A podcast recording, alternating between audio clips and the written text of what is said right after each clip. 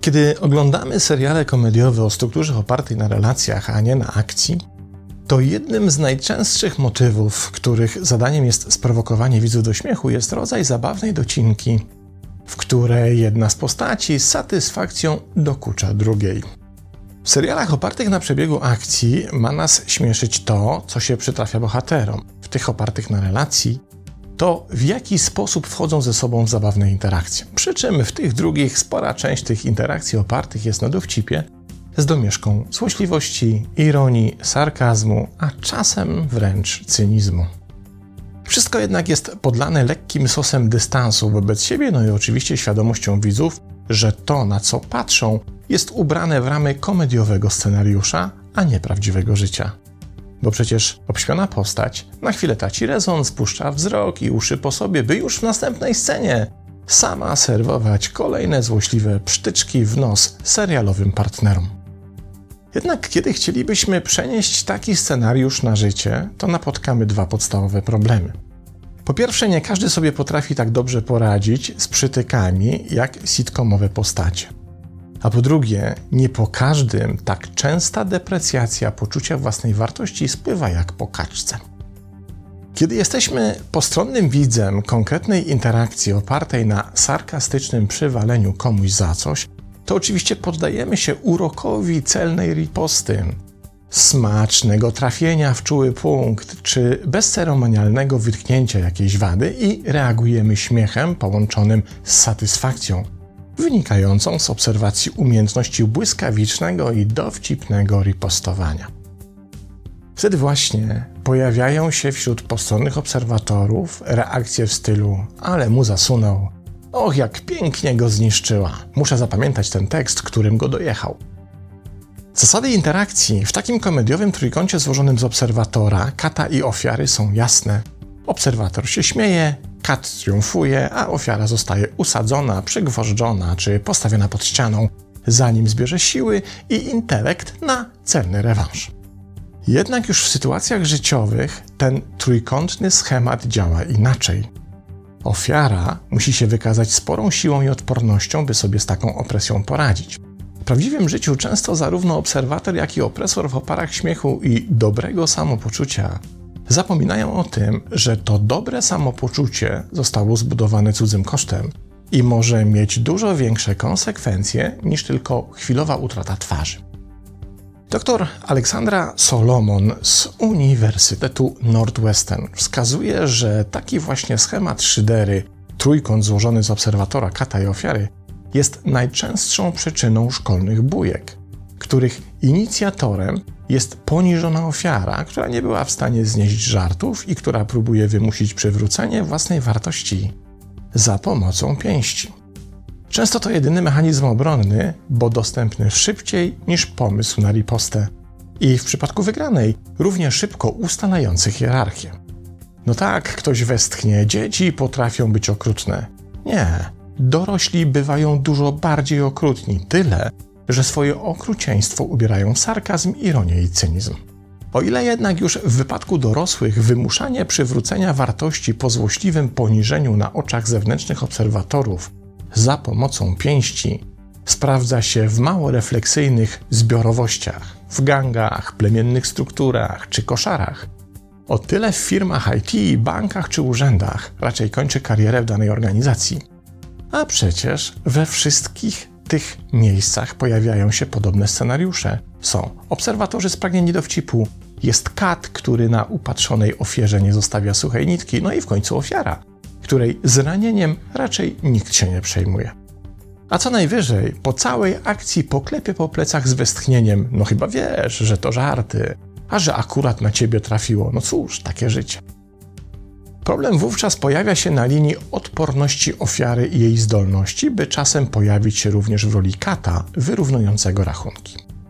Jeśli takich odporności i umiejętności nie wystarcza, to stąd już tylko krok do pojawienia się tendencji, w której dana osoba jest częściej ofiarą niż katem lub w ogóle jest wyłącznie ofiarą, a cała społeczność przyzwyczaja się do takiego interakcyjnego układu, w którym ktoś staje się łatwym celem. Przecież to tylko żarty, mówi szef do dziśka, kiedy ten zaczyna osiągać coraz to gorsze wyniki, bo nie jest w stanie już łączyć swojej obecności w danej firmie, choć z najmniejszą formą satysfakcji. Nie wiedziałem, że jesteś taki wrażliwy. No dobra, poproszę ich, by się z ciebie przestali śmiać. Następnie szef przekazuje grupie, że mają już nie dokuczać dziśkowi, bo wiecie, on jest miękki i sobie z tym nie radzi. Czym jeszcze bardziej pogrąża dziśka, bo od tego momentu do interakcji ze dziśkiem w danym zespole wkrada się również pogarda. Wyjdźmy jednak z sali konferencyjnej czy boksów Open Office i przenieśmy się do prywatnego życia i naszych najbliższych relacji. Czy aby na pewno jesteśmy tam wolni od złośliwości, ironii i dokuczania sobie, nawzajem pod przykrywką ciętego poczucia humoru? Czy w rodzinie, małżeństwie, czy naszych bliskich, przyjacielskich relacjach sobie nie dokuczamy? Oczywiście, że to robimy i to z wielu powodów. Żeby nie było zbyt sztywno, żeby złapać trochę zdrowego dystansu pomiędzy aktami ociekającego lukrem migdalenia się, żeby przekazać komuś coś, co bez dowcipu byłoby dużo trudniejsze do przełknięcia, albo na co bez dowcipu nie mielibyśmy odwagi się zdobyć. Czasem złośliwa uwaga motywowana jest troską o dokonanie właściwej zmiany i pozbycia się destrukcyjnych zachowań. Problem w tym i prawdziwa ironia, jak uznaje dr Solomon, że w naszych relacjach dowcipne dokuczanie może zarówno wzmocnić połączenie, jak i je zerwać. A rozwiązanie tego problemu leży nie tyle w intencji takich zachowań, ale w realnym wpływie, jaki na konkretną osobę wywierają. W tym, czy ten wpływ jest rzeczywistym wzmocnieniem zmiany, przynosi rozluźnienie napięcia, czy zdrowy dystans, czy też z miesiąca na miesiąc w coraz większym stopniu obniża poziom czyjegoś samopoczucia, poczucia własnej wartości, odbiera dobre czucie się z samym sobą, czy po prostu coraz mocniej rani. Bo przecież można kogoś dobić za pomocą nie jednego głębokiego dźgnięcia, ale zadając mu tysiące małych ukłuć. Tyle, że w tym drugim przypadku proces trwa dłużej i raczej na pewno dużo bardziej boli. Kluczem jest więc zgodność zamiaru z finalnym wpływem, który w efekcie tego zamiaru się pojawia. Jeśli dostrzegamy różnicę, i to zarówno kiedy znajdujemy się w roli ofiary, jak również kiedy jesteśmy tym, który wymierza złośliwe ciosy, to powinna nam się zapalić w głowie ostrzegawcza czerwona lampka, że to nie tędy droga. Zresztą do oceny tego mechanizmu wystarczają cztery konfiguracyjne możliwości. W pierwszej zamiar stojący za dowcipną, dokuczającą uwagą jest pozytywny, a jej poczynienie finalnie wywiera pozytywny wpływ. To najbardziej zdrowa sytuacja, bo realizowany jest pozytywny cel, na którym obydwie strony korzystają. W drugiej zamiar jest pozytywny, ale w efekcie otrzymujemy negatywny wynik. To sytuacja, w której kat kieruje się czymś pozytywnym, jednak jego działanie przynosi odwrotny do zamierzonego skutek. Wówczas ofiara ma prawo do protestu, a jeśli to nie działa, to możemy się spodziewać, że prędzej czy później będzie chciała zerwać taką relację. W takim przypadku jeśli kat jest zdolny do poczynienia uczciwej obserwacji, w której odkrywa, że jego pozytywne intencje przynoszą negatywne skutki, staje się to dla niego ostrzeżeniem, że należy natychmiast zrezygnować z takiej interakcyjnej strategii. Trzecia konfiguracyjna możliwość jest najrzadsza. To sytuacja, w której negatywna intencja stojąca za dokuczliwym dowcipem przynosi pozytywny skutek a najrzadsza dlatego, że pojawia się wyłącznie w sytuacji, w której ofiara znajduje się na dużo wyższym poziomie świadomości od kata, co pozwala jej na podjęcie decyzji, które dla kata mogą wydawać się niezrozumiałe czy irracjonalne. Innymi słowy, kat siedzi odurzony tym, co zaszło, mruga oczkami i nie wie o co chodzi, bo ofiara dokonała właśnie ważnych dla siebie wyborów, bez nawet chwili zastanowienia, czy katu się to spodoba. W ten sposób zrywane są relacje, dokonuje się zmiany pracy, czy wprowadza nowe interakcyjne kontraktowanie na własnych zasadach, które często odwracają relacyjny porządek. Ten, kto był uznawany za słabszego, staje się silniejszy i zaczyna pewniej kroczyć własną drogą. Czwarta konfiguracja określa sytuację, w której intencja oraz wpływ są negatywne.